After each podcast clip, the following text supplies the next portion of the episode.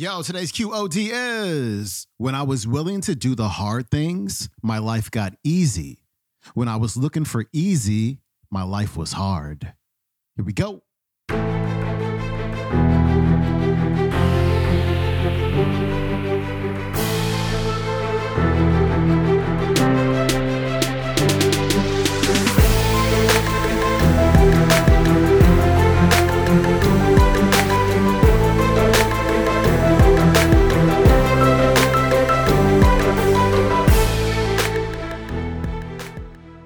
Back to the Quote of the Day Show. I'm your host, Sean Croxton of SeanCroxton.com. We got T. Harv Eker on this show today.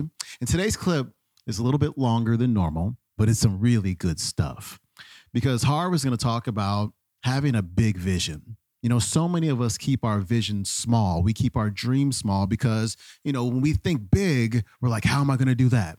Or I've never done anything like that before. Like we don't have the the confidence and the self-belief to do it. But remember, when you give your brain a goal and you believe in yourself, no matter how big that goal may be, you will unconsciously and consciously figure out the way to get there.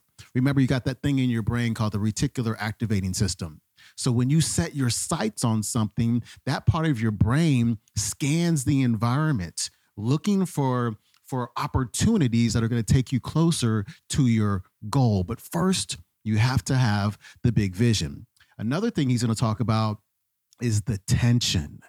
When you set a goal, there's tension that gets created between where you are right now versus where you want to be. And that tension can feel, you know, like a little bit of anxiety it feels uncomfortable. And most people have a hard time dealing with that, but that's just part of the game. So we have to embrace the tension of setting, as he says, the intention. Harv Eker's coming up. So we're going to talk about a spiritual law, a very, very high spiritual law today. And it's called the law of higher vision higher vision. What's it called? The law of what? Higher vision. Higher vision. So I want you to remember back right now to when you were a child. Maybe 9, 10, 11, 12 years old. What big dreams did you have then? What kind of career were you going to have? What were you going to be when you grew up? How much money were you going to have? What kind of lifestyle were you going to live? What was your life going to look like when you were an adult? My daughter, Maddie, she is definitely going to be a model and an actress. My son, Jesse, he's absolutely going to be a professional tennis player, number one, and a multimillionaire. Now, I wish them both the best, but the truth is, neither of these is overly original if you know what I'm saying. You know, as kids, most of us had big ideas, a big vision, big dreams. And the world was basically our what? Our oyster, our pearl, right? But then what seems to happen for many of us? Well, for most of us, something happens that snuffs out our dreams and puts them on the back burner, never to awaken for them, from, them, from, from their slumber again often. And so, for many of us, we still don't have the career that we dreamed of. We don't have the money we dreamed of. We don't have the relationship we dreamed of. We don't have the life that we dreamed of. And we wonder what went wrong. And in the meantime, in order to make ourselves feel okay about that, what we do is we lower our future vision to match our past and current reality. Do y'all follow what I'm talking about here? And we often use the old, oh, I didn't really want that justification or syndrome, or that's not really important anymore. Or here's one I've got to be realistic. Maybe I've heard that one before. I, you know, I got to be realistic about life now. And this can be a problem. Why? Well, first, when you lower your vision, you automatically lower your intention. What's the word? And most people do not realize the power of intention. And one of the ways that I remember the power of intention is by spelling it just a little bit differently. What's it say? Intention. Intention. So when you set an intention, you are creating a what? A tension. A what? A tension between where you are now and where you want to be. That is the power of the intention. To put yourself in tension with what's out there versus where you are. Do y'all understand that? So here's how this looks. Basically, the bigger or higher the vision, the stronger the what? Right? The more tension goes on. And now there's a natural law of the universe that basically says that everything takes the path of least resistance.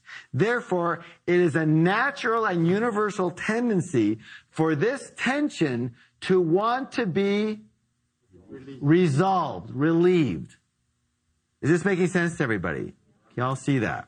Now, one of two things is going to happen when you've got this this uh, t- intention out there, this vision out there.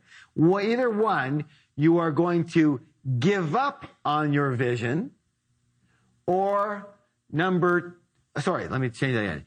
Either when you've got the vision out here, either number one, you're going to give up on the vision, you're going to bring the vision down, right? Or number two, you're going to go up to your vision. One of those things has to occur when as soon as you put a vision out there. Now, most people circumvent the whole thing. They don't put a vision out there. That's cool, except for one problem. Know what? You live your life in limbo, limpy. Right? And you say, wow, that's cool. I mean, I'm, I'm very relaxed. You're relaxed. You're not happy. You're not making any money. You wonder, you know, I'm relaxed. Good. Well, when you're dead, you got time to relax too.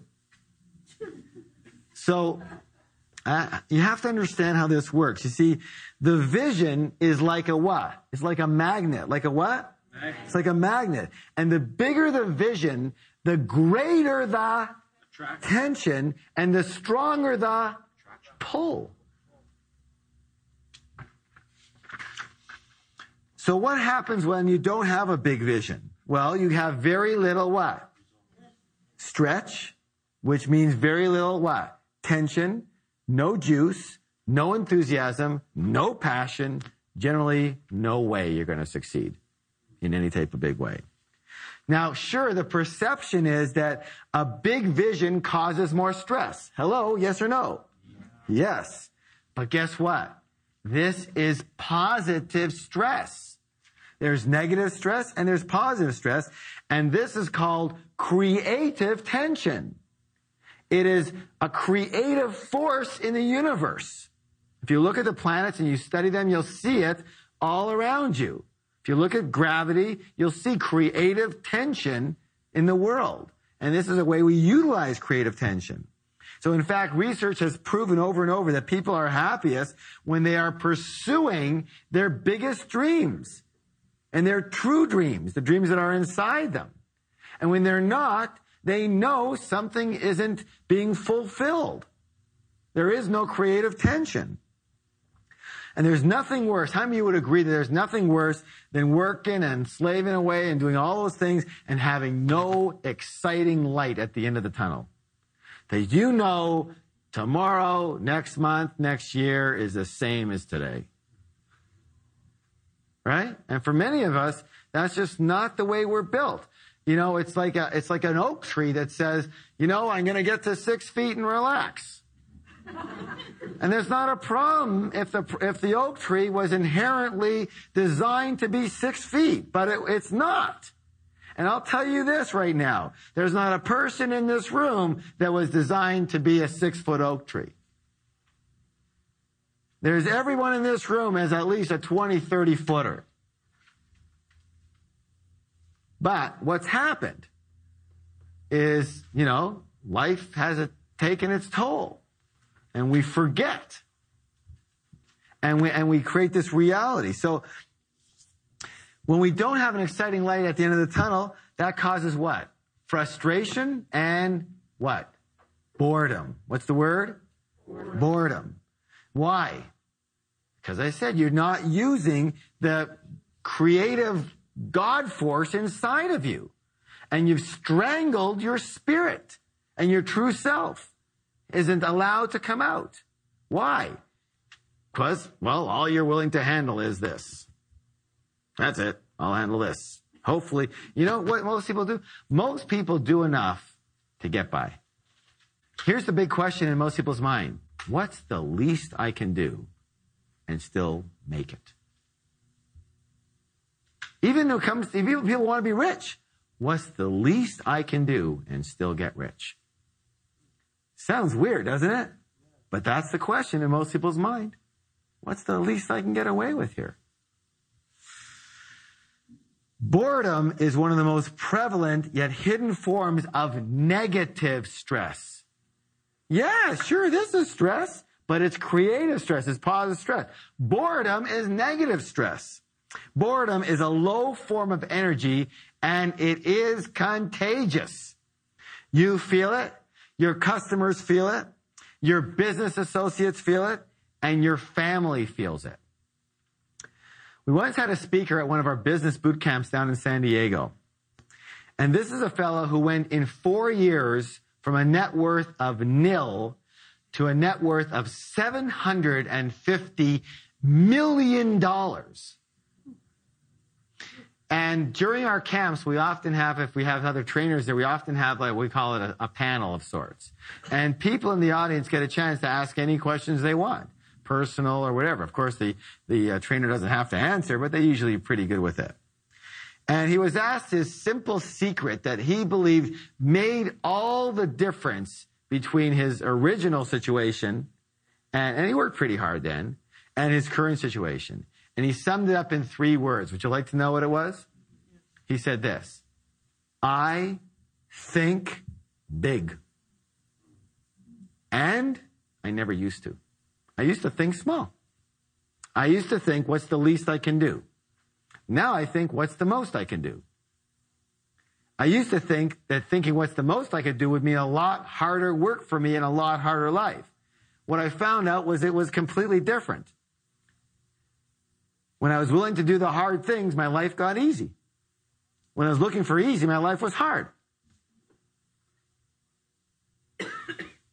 when I was looking for small, it was hard. I was dealing with small timers and they were hard to deal with. And for some reason, as soon as I learned the idea of thinking big, which I was terrified of, my life got really easy. First of all, the people who I deal with now, even though I deal the same thing, the strategies I use are the same. Everything's the same, except I deal in larger numbers with more zeros. And that means my profit is a lot more zeros on it.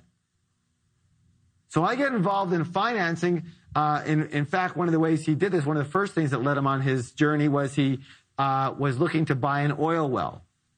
And he uh, was dealing with a guy um, who had uh, over a thousand oil wells. And the guy basically said, he told a story. He says, the guy took pity on me. Says, because he says, look, you're going for financing, you got to do this. He says, says you're going to finance this one oil well, right, that you're going to buy from me? He says, why don't you come back when you got the financing and we'll talk about it. So about three months later, he comes back. He says, "You got the, you know, you got the financing, right?" He goes, "No, I don't have it yet. I'm hoping we can work something." He says, "You don't have the financing for one oil well." He says, "You know why you don't have the financing? Because you're talking about one oil well." He says, "Nobody's going to finance you. You're a punk. You're a nothing. You're a tidbit. You're a loser, and they know it." He says, "I'll tell you what. Why don't you get financing for a hundred of my oil wells?" and then we'll talk again. Guess what? He came back three weeks later with the financing for a 100 oil wells. Why? Who wants to do the paperwork for one oil well? You understand what I'm saying? They're not stupid. You understand what I'm saying here? It's just as easy to sell a house that costs a million bucks as to sell a house that costs 169,000. What's your commissions? Pretty different. That's what I, how many people notice even in real estate, the real estate agents often who are, you know, driving around in the fancy cars and doing really well, very often they deal in higher end stuff. Very often. Now, it's not the only way to do it because you can go in volume, of course, and that's great. It's just as easy to, you know, if you're dealing with a million dollar buyer, it's just as easy and sometimes easier to deal with that type of person than a person who's barely got any money. Does that make sense at all? Let me put it this way. It doesn't take a lot to play small in life. And guess what? It's really crowded down there. And the people who are playing bigger, and uh, that's why it's so nice at the top. In any industry, in any, in any industry you look at, you'll see the people at the top, you know, they got a pretty, pretty good together. They got a pretty good situation going. Why? Because it's not overly crowded up there.